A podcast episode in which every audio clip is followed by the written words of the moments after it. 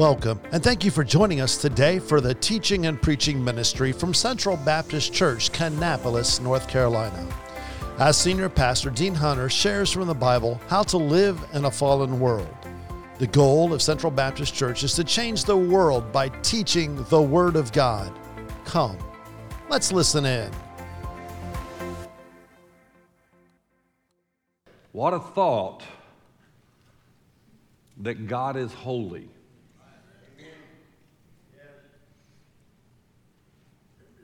Perfect. Our text where we'll be in a second says, no shadow of darkness at all.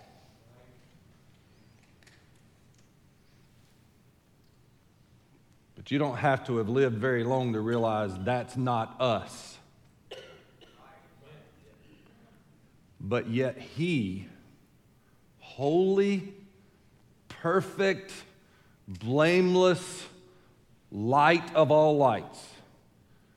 Within Him dwells no shadow of darkness, would want a relationship with us.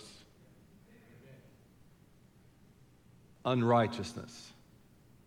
And that would allow His Son, His only perfect, sinless Son, to pay our price. So that those of us in this room, unrighteous, can stand before one day a holy, righteous, perfect God as if we had never sinned. That's the gospel. We were unworthy. We are unworthy. Y'all not paying attention. Point to somebody that you know is unworthy. Just kidding, don't do that. But God is holy and allows us into His presence.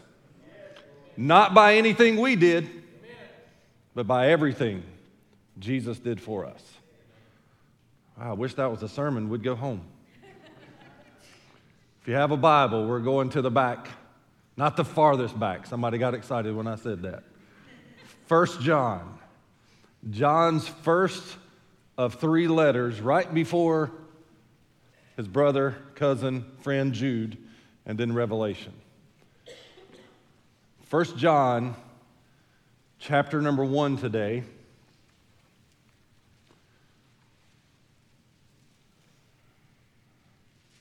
We have now finished what became a faith series.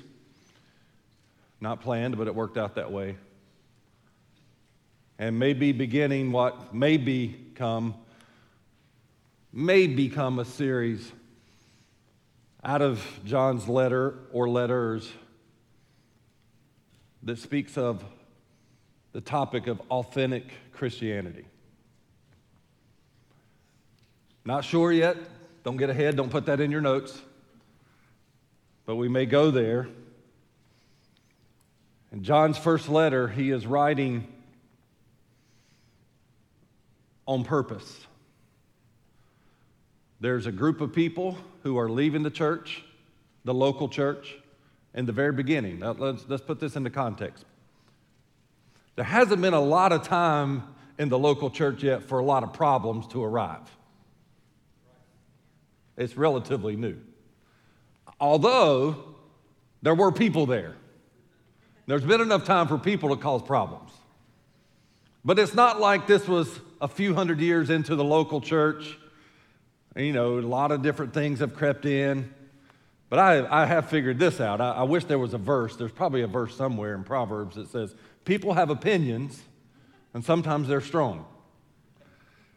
And so John is writing for a purpose to a local church, local churches, who are experiencing some problems. Not the problems necessarily like Paul writes about to the Corinthian church, but problems nonetheless. And so when we pick up here in verses 5 through 10, I want us to understand that John is writing to solve or to help a problem. And we'll talk more about that in a second. If you would, if you want to, if you think God's word is worthy, let's stand as we honor the truth of God's Word. If you're visiting, you're either a little nervous right now as to what you've seen and experienced, or you're like it. I don't know.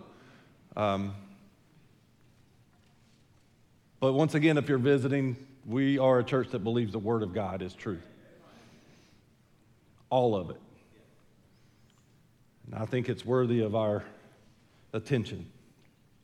In verse 5, John says, "This then is the message which we have heard of him, Jesus, and declare unto you that God is light, and in him is no darkness at all." If we, church, say that we have fellowship with him and walk in darkness, we lie and do not the truth. If we say that we have, but if we walk in the light as he is in the light, we have fellowship with one another, and the blood of Jesus Christ, his Son, cleanses us from all sin. But if we say we have no sin, we deceive ourselves and the truth is not in us. If we confess our sins, he's faithful and just to forgive us our sins and cleanse us from all unrighteousness. Furthermore, if we say we have not sinned,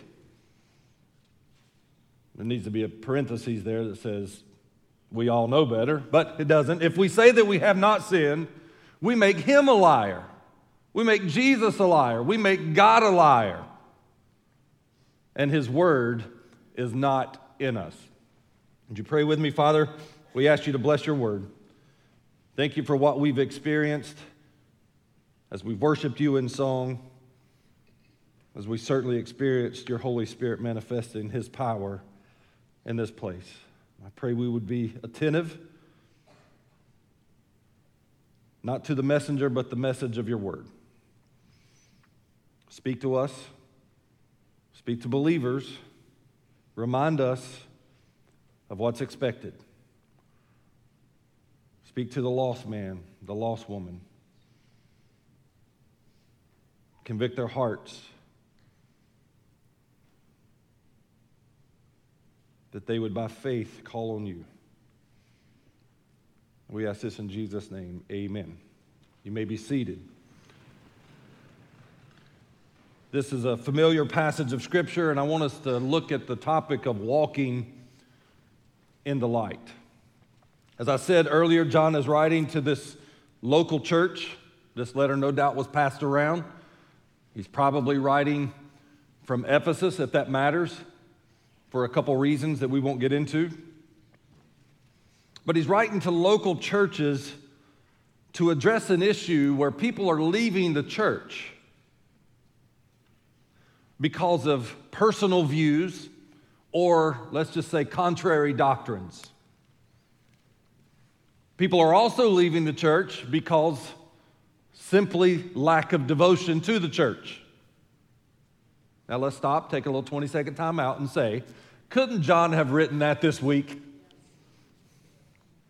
People leave church for all kinds of reasons. And I'm not here to talk about that. Some of you peeked up. We're not necessarily talking about people that play, musical church. You know what that is, right? We all played musical chairs, right? Okay. We're not talking about church hoppers. Or are we? No. Could be. We're talking about people who are leaving the local church, and going to the other local church across town. Not talking about people that follow preachers. We're not talking about people who follow methods. Y'all following with me? These things exist, but what's happening is these people are leaving because they no longer agree with the doctrines that the church was founded upon. The apostles' doctrine, the teachings of Jesus. They have discovered, by the way, anytime somebody discovers something in a Baptist church, I get a little nervous. There's a few of us on staff who talk about the word mystery. I don't like mystery. It was in that song a little while ago, but Jesus and Paul talk about the mystery of the gospel, so I understand that. But people say, we're trying to break this code. I'm like, I get nervous. Or someone comes to me after service and says, I discovered something. I'm like, oh, now's not the time. But people discover, and they discovered that, in their opinion, the message of the apostles and the teachings of Jesus, they didn't align with. Now, there's a lot of intricacies into this, but this is a general reason why people were leaving the church. And many of them left because lack of devotion, not lack of accountability from the church, but they didn't want to be accountable to the church. Oh, that's a tough word. I probably shouldn't talk about that. Let's just move along. If you sign up, see, I can't move along. See how that happened? If you sign up, there's an expectation. This is not something the Baptists installed. This is something the church installed hundreds and hundreds of years ago. You signed up. You said you follow Jesus like we do. You align with the beliefs of that local church. You've committed your investments to that church. You're going to put in time. You're going to put in a quarter every now and then. You're going to serve. You're going to be faithful. This side's spiritual, or at least believe in this side. That's the expectation. This is not something the Southern Baptists put into their documents. This is something God put into his document talking about his word. There's an expectation to be involved, to be accountable. If you miss, you ought to get a phone call. It died. It's not the message. So people were leaving. And listen to this. The conflicts were not valid. Everybody's got an excuse for leaving the church, right? Y'all hadn't lost me, have you? I'm not talking about people who leave Central Baptist Church and go to ABC Baptist Church. It's not what I'm talking about. Now, I do think they're church hoppers because they hadn't really ever been a part of the church, but that's not what I'm talking about. That's not what John is talking about here. We're talking about people who have, I don't agree with what they believe, even though what the church believes is the Word of God. This is what's happening.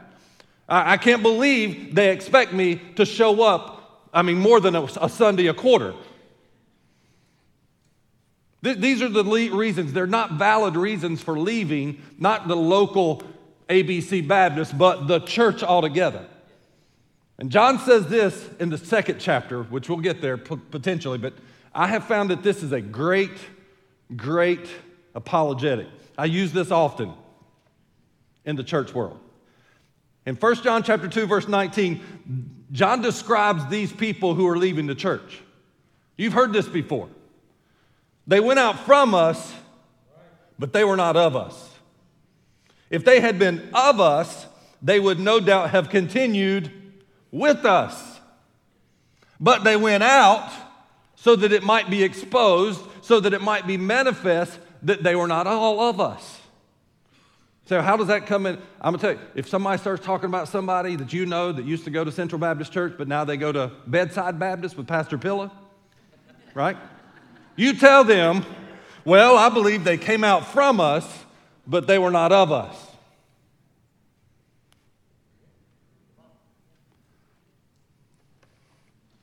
I hear things sometimes. That's probably breaking news to you, right? And on occasion, there are some people who are out floating in the world. Now, I think some of y'all haven't caught on that I'm not talking about people that leave this church and go to that church, all right? We got to finish that. Some of you are still thinking it. I'm feeling it. No, we're talking about people that leave the church altogether. Or they join another church that's not a Bible-believing church preaching doctrine. They fall into this category. I understand some people like other preachers better. Did he really knows that? They left because of that? Yes, I know. I deal with it. It's encouraging, right? Just in case anybody thought that was a secret, I know.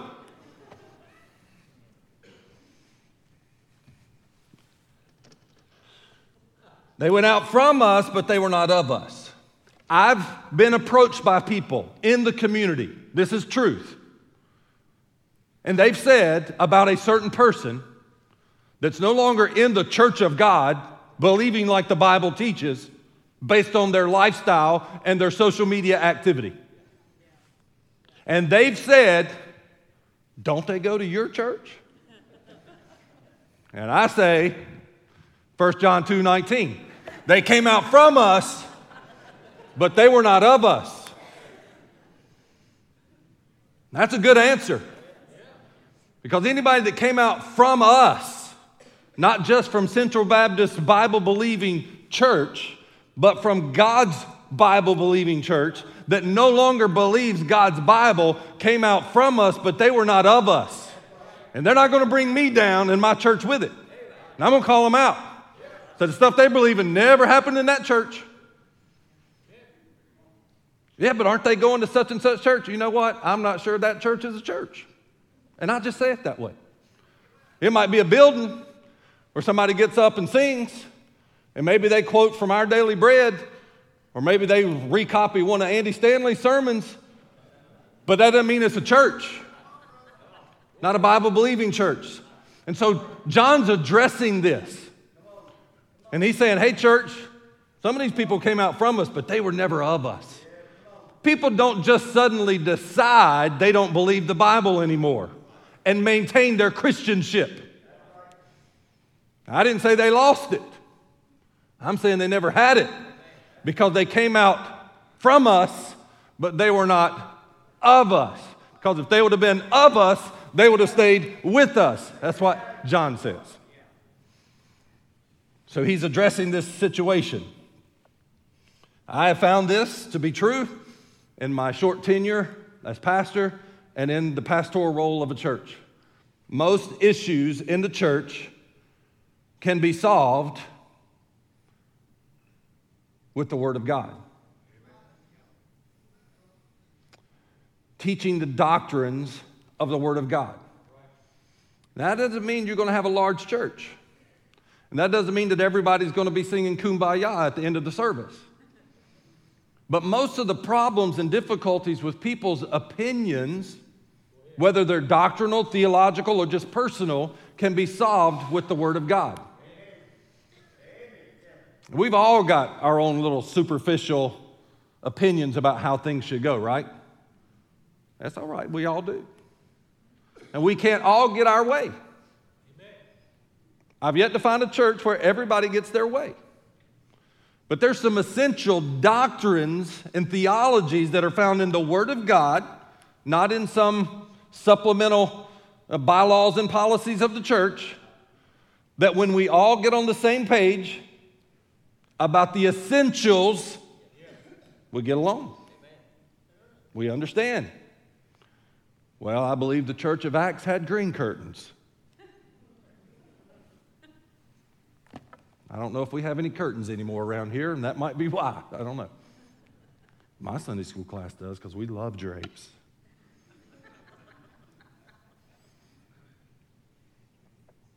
John is writing because he wants the church to know, and I believe he understands the world needs to know what authentic Christianity looks like. If there's a problem in this country, not to mention the world, in the realms of missions and the gospel, there's a lot of false advertisement going on in the church about what Christianity really looks like.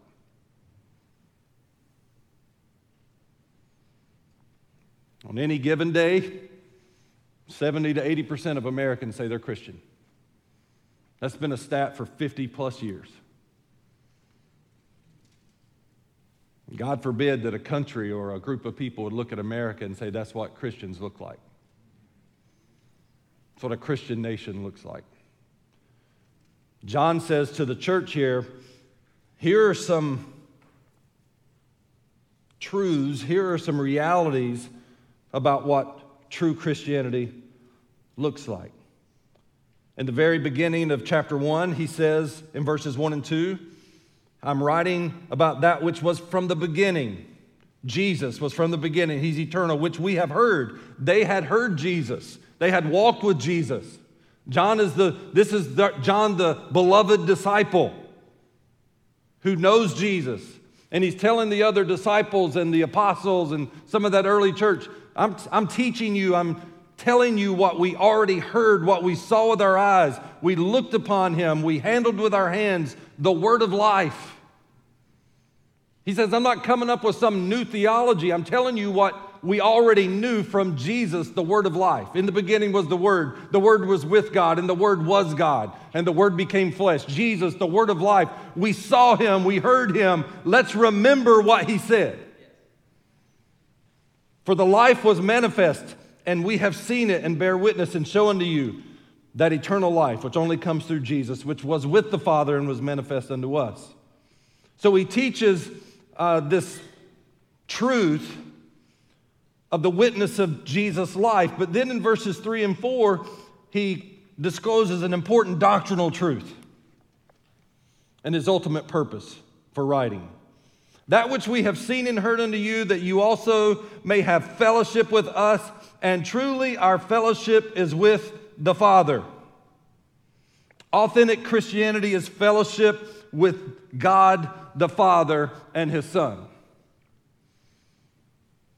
And John's ultimate purpose is found in verse 4. And then we're about to take off. I'm writing to you. Why? That your joy may be full. We've been in church more than a few weeks, been in Bible school. Back in the day, we got the joy down in our heart. Where? One of us. Good. All right. We've heard what joy is. We know what joy is. The biblical definition for joy is not just, yay, joy. It's calmly happy. Oh, it's a mouthful. Christians have joy. They're not just happy all the time, because some of us aren't. But deep down in our hearts, where? Down in our hearts, we are calmly happy. We're at peace. We're happy. It might not show out here, because when you hit your thumb with a hammer, happy. Peace like a river, I got peace. Now, that's a good one to do when you hit it. You know, like, I got peace like a river. Right. No, deep inside, no matter what happens, we are calmly happy. Got joy down in my heart. My heart's calm. My heart's at peace. I have joy. Who has joy?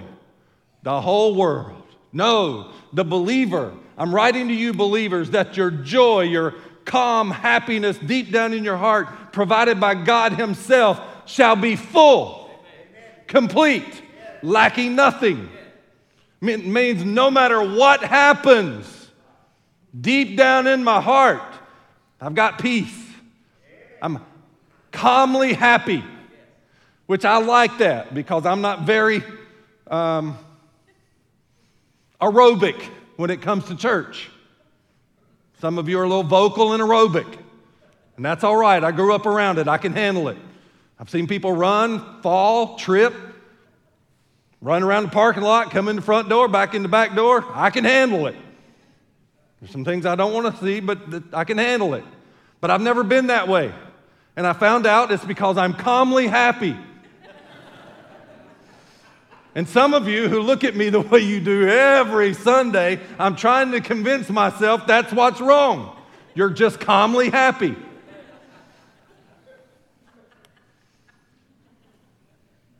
I've got one sitting on the back row right now. His football coach told me this week, he said, I like him, but I can never tell if he's happy or not. He said, because it's the same emotions no matter what. He throws an interception. He throws a touchdown. He's calmly happy. Christians, we might get a little outwardly happy or outwardly not happy sometimes. But as a believer, we are inwardly, calmly happy. We have joy. And John says, I want to write to you so that your joy may be full. There's a lot of presuppositions here. It's that a Christian has joy. A Christian has joy. A true believer, an authentic Christian, has joy, calmly happy on the inside. Yeah, it's football season. For those of us who have a love-hate relationship with the Panthers, we're about to be not calmly happy on the outside, it looks like. And there will be some other things more serious in life to happen that will demonstrate our lack of calm happiness on the outside. I don't know if you've heard, but there's some politics brewing, there's some elections going on, and we're going to not be calmly happy on the outside. Amazon has foam bricks that will not damage your TV if you care to watch the debates that are coming up. But no matter what happens, church, I got to give you this. This is not really part of the message other than the calm happiness. And I'm serious. This is not a punchline. Only God in heaven knows what's going to happen between now and next November. None of these people with a microphone in front of them on TV, no matter what your favorite station is, know what's going to happen. Now, the conspiracy theorists in here think someone's got the puppet strings. The problem is they don't even know what's going to happen. Now, we can sit and talk about this a while if you want to pull up a chair, and we can all pour our hearts out to each other. My point for saying that is, even though we don't know what's going to happen, and I can just about prophesy that what's going to happen will be different than anything that's ever happened in our country.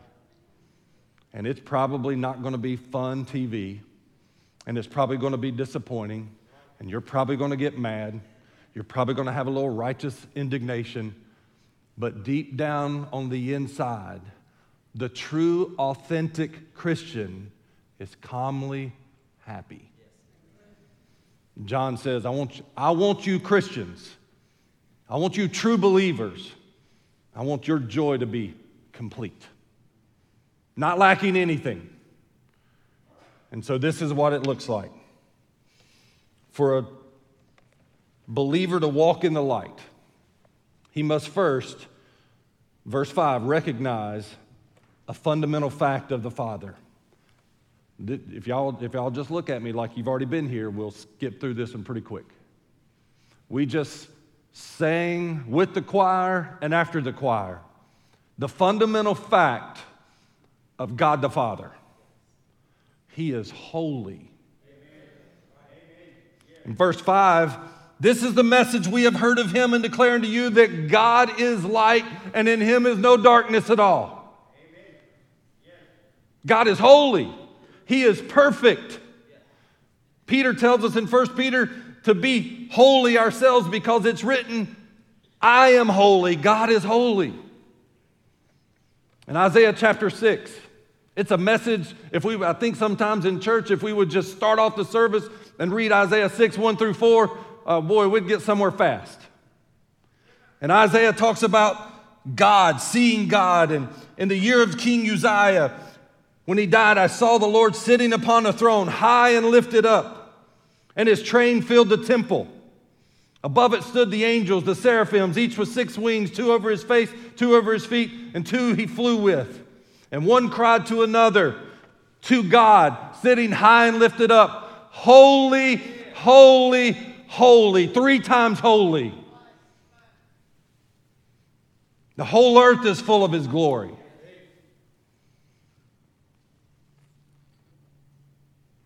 And as this was happening, verse 4, the post of the door moved at the voice of him that cried. People miss that sometimes. The voice of the angels crying, holy. There was power in acknowledging that God was and is holy. The fundamental truth that we must understand if we're going to walk in the light is that God is holy. He is light. He is the light, that God is light and in him is no darkness at all. You don't have to be a Bible scholar to figure out there's this contrast between darkness and light, wickedness, evil versus righteousness, the holiness of God. You don't have to be very keenly aware to know that we live in a dark world. We live in a sin-cursed world. But we yet serve as believers a holy, righteous God. And there's an expectation. This is going to sound, some of this is going to get kind of grumpy. There's an expectation for believers who are walking in the light to be different than the darkness of this world. And we understand that the God we serve is holy.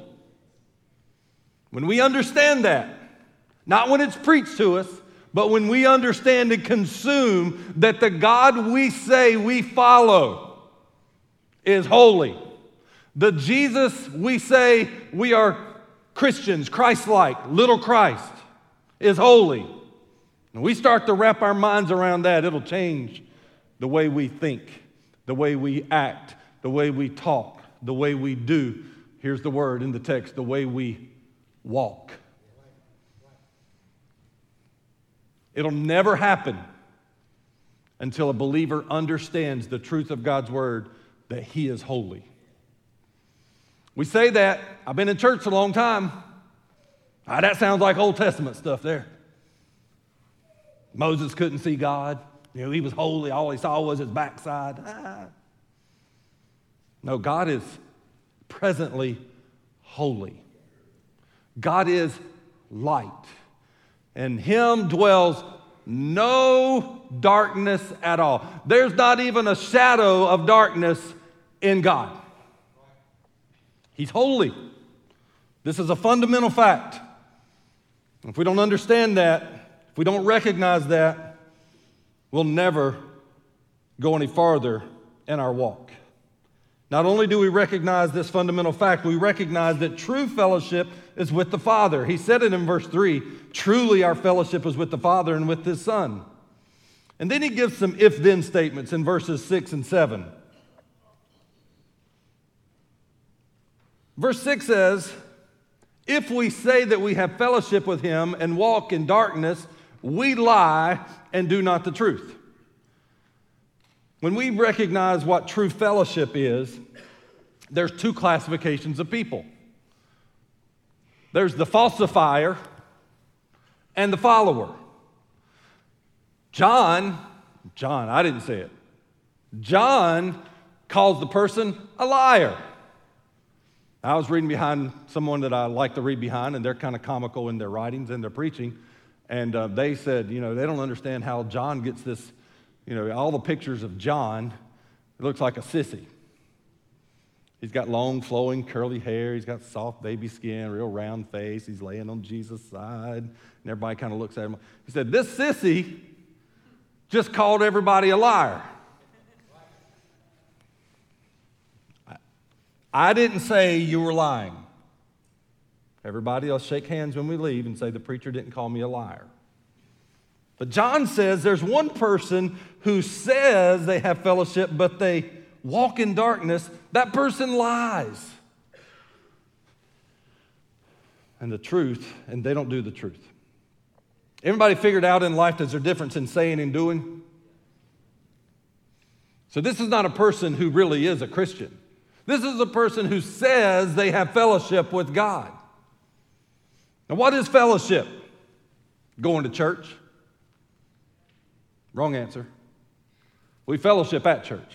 What's the fellowship that John is talking about? If we say we have fellowship with God, the word fellowship is a real simple phrase. Now, some people say it's a good understanding of fellowship is two fellows in a ship. Kind of there, but not quite the Greek. Fellowship is partnership. A partnership or participation. If we say we're in partnership with God, but we walk in darkness, we lie. Not we misspoke, Not, we didn't mean to say that. We lie. Here's the truth. John says if a person claims to walk with Jesus, but yet they walk in darkness, he doesn't say have a meeting and sit around and try to figure out why this is happening. He says they're lying. And they do not the truth. It's the person who lies is a falsifier. It's to utter untruth. But this person just says they have fellowship with God. The word walk here is a really important word. It means not just to walk aimlessly, it's to be occupied with. When we're walking with God, walking in the light, we are occupied by Him and with Him. We're not aimlessly walking. Now, we may be searching. Where does God want me to go? But we're with Him on the journey. This idea is that our lives, this is touchy. I don't want anybody to leave here mad at me today. Please, it's not a good day for that. God plans and desires for you to be consumed with Him. For everything we do while as we are walking in light, to be occupied by Him, with Him. And everything you do, whether word or deed, Paul said to the church of Colossians. I'll say this, I've said it a few times. I think the church messed it up a while back. I don't want to put a year on it. When we created this narrative that only certain people were called to ministry. Now, I understand what that means. I understand the Bible. And there are certain positions in the church that are called and have certain qualifications and specifications. But for my life, it felt like every time I was in a church service, revival service, we singled out, is God calling you to the ministry? Trust me, bear with me, I understand the logic. But I think we missed it. Is God calling you to be the preacher? God calling you to be a pastor? God calling you to be a deacon? God calling you to the mission field? And we created a narrative unintentionally that God only calls certain people into ministry. And the reality is God's called every believer into ministry.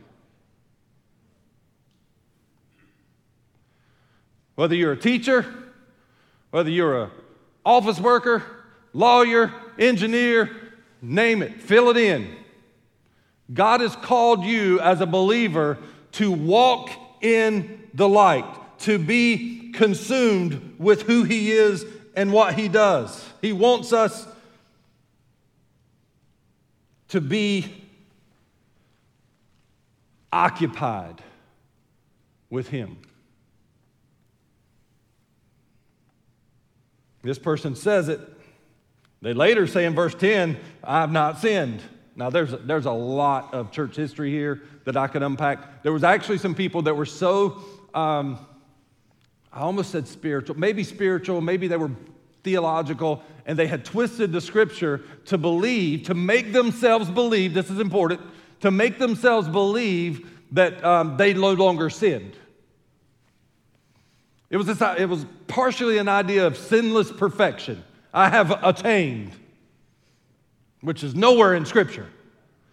But, and I'm being very generic and elementary with this, but what they had done is they had twisted the Scriptures almost like some in Paul's day when he talks to the church at Rome and he talks to the Corinthians, where they had twisted things to make it sound like, I'm good. So if Jesus died for the sins of the world, then all the sins have been taken care of and the penalty's been paid. So even if I really sin, I didn't really sin. That make sense? Because there are no consequences for sin. That is not the teachings of the Word of God. And John's kind of addressing that. Now, you'd have to have been there. I wasn't, but I know a few people that were. You'd have to be there to know exactly who he's addressing. And this idea that, here's a real obvious, Who in their right mind would say, I've never sinned? What would cause somebody to do that? Never sinned? The person that says they walk in the light, or that they love God, or that they have fellowship with Him but walk in darkness, they lie. They make Him a liar. They make God a liar. Why? Because the Bible says that all have sinned and fallen short of God's glory.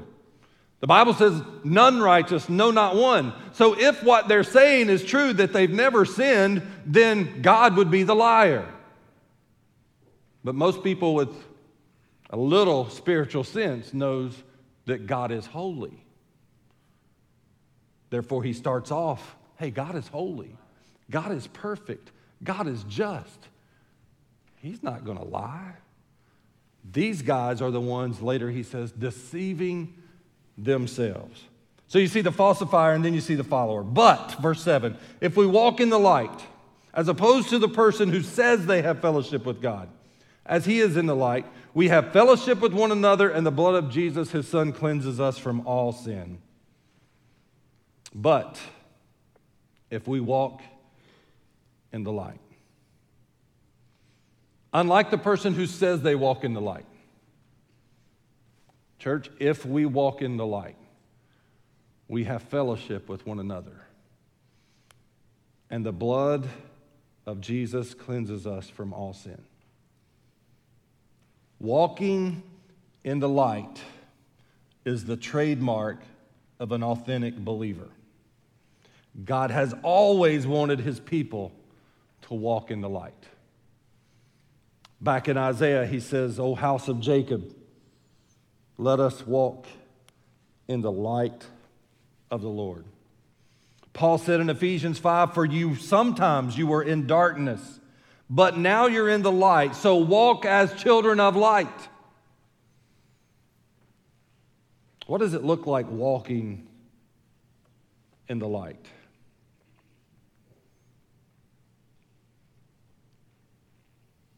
It means to be occupied with Him.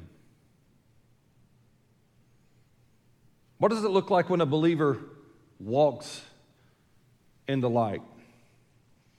In Psalm 119, 105, the psalmist says, Thy word is a lamp unto my feet and a light unto my path. He says later, I've hidden your word in my heart that I might not sin against God. What does it look like to walk in the light? Teenager? Not so teenager that's not looking at me right now, but looking at her friend. Teenager, 9-year-old, adult, at work tomorrow. What does it look like to walk in the light? If it's an expectation of God for a believer to walk in the light, what does that look like? Thy word is a lamp unto my feet and a light unto my path.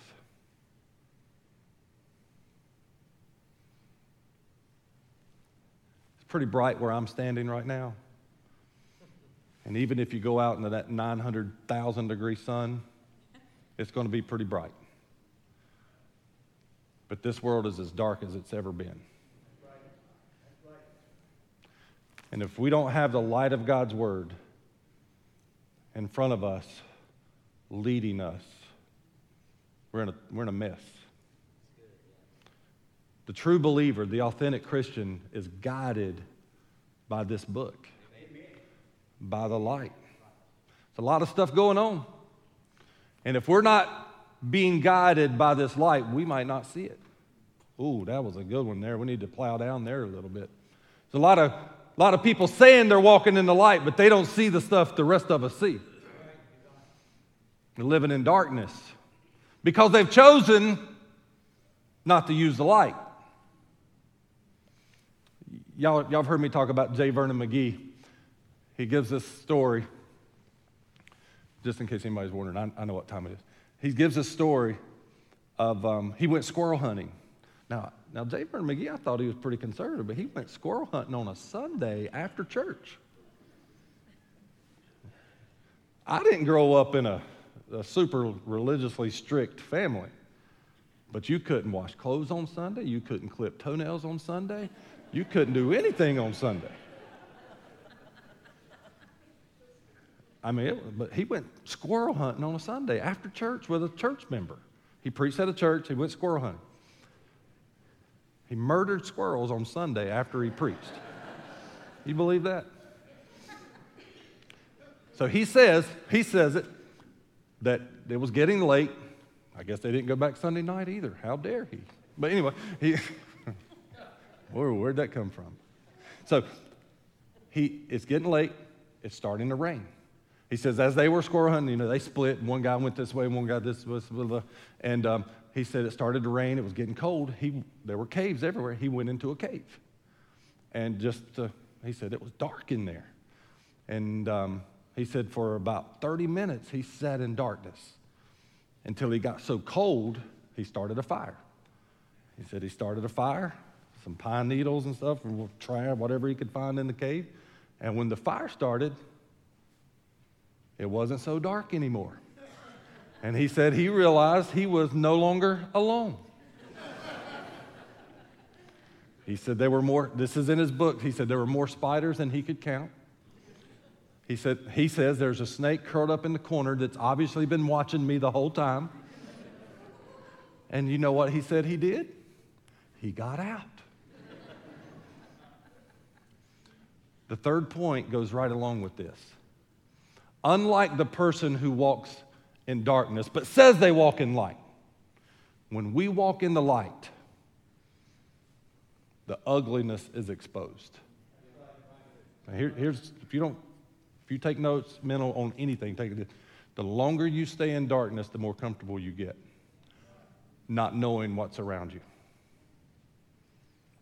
James said, "Look into the mirror." The mirror is the Word of God. The Word of God is the light of God. When we open that mirror, we turn on that light. It's like a crime scene where there's been some cleaning. But nah, there's something still there. And just like you getting stuck in a dark cave and the light turned on, seeing what's around you, you do something. When a true, authentic believer has the light of God's Word turned on in their life and sins are exposed, they do something about it.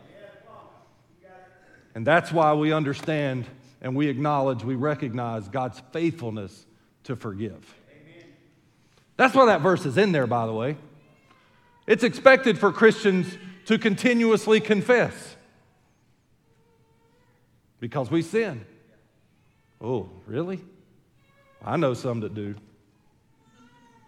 Christians? Yeah. Continue to sin? Yeah. Does that mean we need to get saved over and over? No. Y'all remember this? I love this. And I know what time I got. That don't usually mean anything if you're wondering, but I love Peter. I think we're like third cousins. And so you remember when Jesus gets out and starts washing disciples' feet? Y'all remember that? It happened. And so he's washing their feet, and Peter's like me. And he probably didn't want anybody looking at his feet or touching his feet. And no, foot washing stuff, not for me. And so Peter's like, "Oh, you're not washing my feet." That's kind of what it said. And it wasn't just because he didn't like feet. I think it's because he was ticklish. No, I think it was because he didn't want... He knew himself, and he's like, "I'm not worthy for Jesus to be washing my feet." Y'all know this, and Jesus comes to Peter. He said, "Nope, not me, Lord." And Jesus says something like this, "If you don't let me wash your feet, you have no part of me."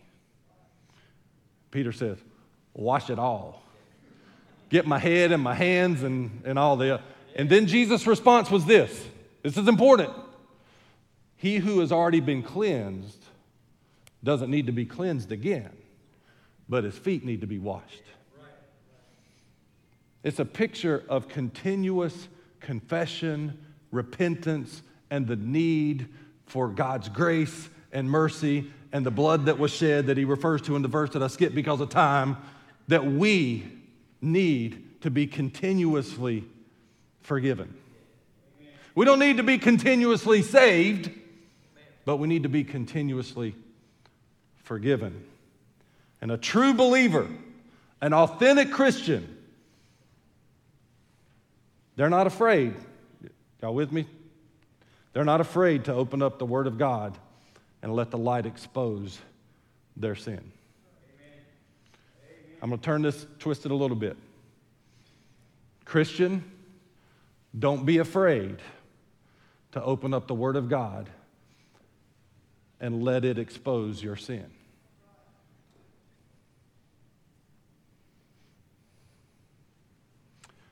One writer said, hidden sin down here is an open scandal in heaven. God knows it all.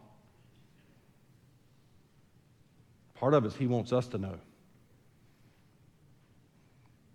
I believe some Christians have been convinced to avoid their sin because of shame, because of hurt. And a Christian who doesn't continuously allow the Word of God to expose their sin and confess it and repent and receive forgiveness. Y'all following this? Here's the full circle.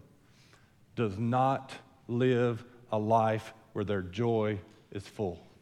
Amen. Yes. Furthermore, a professing believer who's not really born again does not have full joy. God, I'm convinced.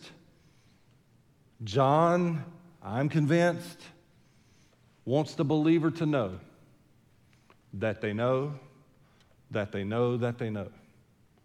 They're born again. No Christian, rewind, no professing believer that's not certain of their salvation will ever be effective for the kingdom of God. No professing believer who's not confident in their salvation will ever be in fellowship with God, in partnership with God. In 1 John chapter 5, verse 13, you don't have to turn there. After all this is said and done, and we may get through this at some point, he says, these things have I written unto you, that you may know that you're born again. What things? What we just talked about. What walking in the light looks like. What lying looks like. What false professions look like. What false teachings look like. You can live how you want to. God's grace is sufficient. Where sin did abound, grace did much more abound. Just go live it up. That's false doctrine. That's false teaching. That's heresy. Paul said, God forbid. Christians don't think that way. A professor thinks that way. Would you pray with me? Before we pray, I want to ask you this. Do you know that you know? Are you convinced in your heart you're born again? Serious question. What does that look like? It looks like walking in the light. It looks like following His commandments. It looks like partnership with Him. It looks like being consumed with what He thinks or what He would do or what He would want you to do. Maybe, as or most importantly, being a true believer, authentic Christianity, means constantly being exposed to God's light, followed by constant, often, as needed, confession and repentance of sin. That's what he says. When we walk in the light, our sins, our flaws, our darkness is exposed. And a true believer doesn't continue living in the darkness. A true believer is convicted of their sins. They see themselves as God sees them, and instantly, with boldness, in faith, calls on God and says, forgive me. Confession, what's that? Believing the same thing about your sin that God does. Agreeing with God. That's what a true believer does. A true believer doesn't run from their sin when it's exposed. They handle it with God. Are you confident? My goal is to never try to talk somebody out of being saved.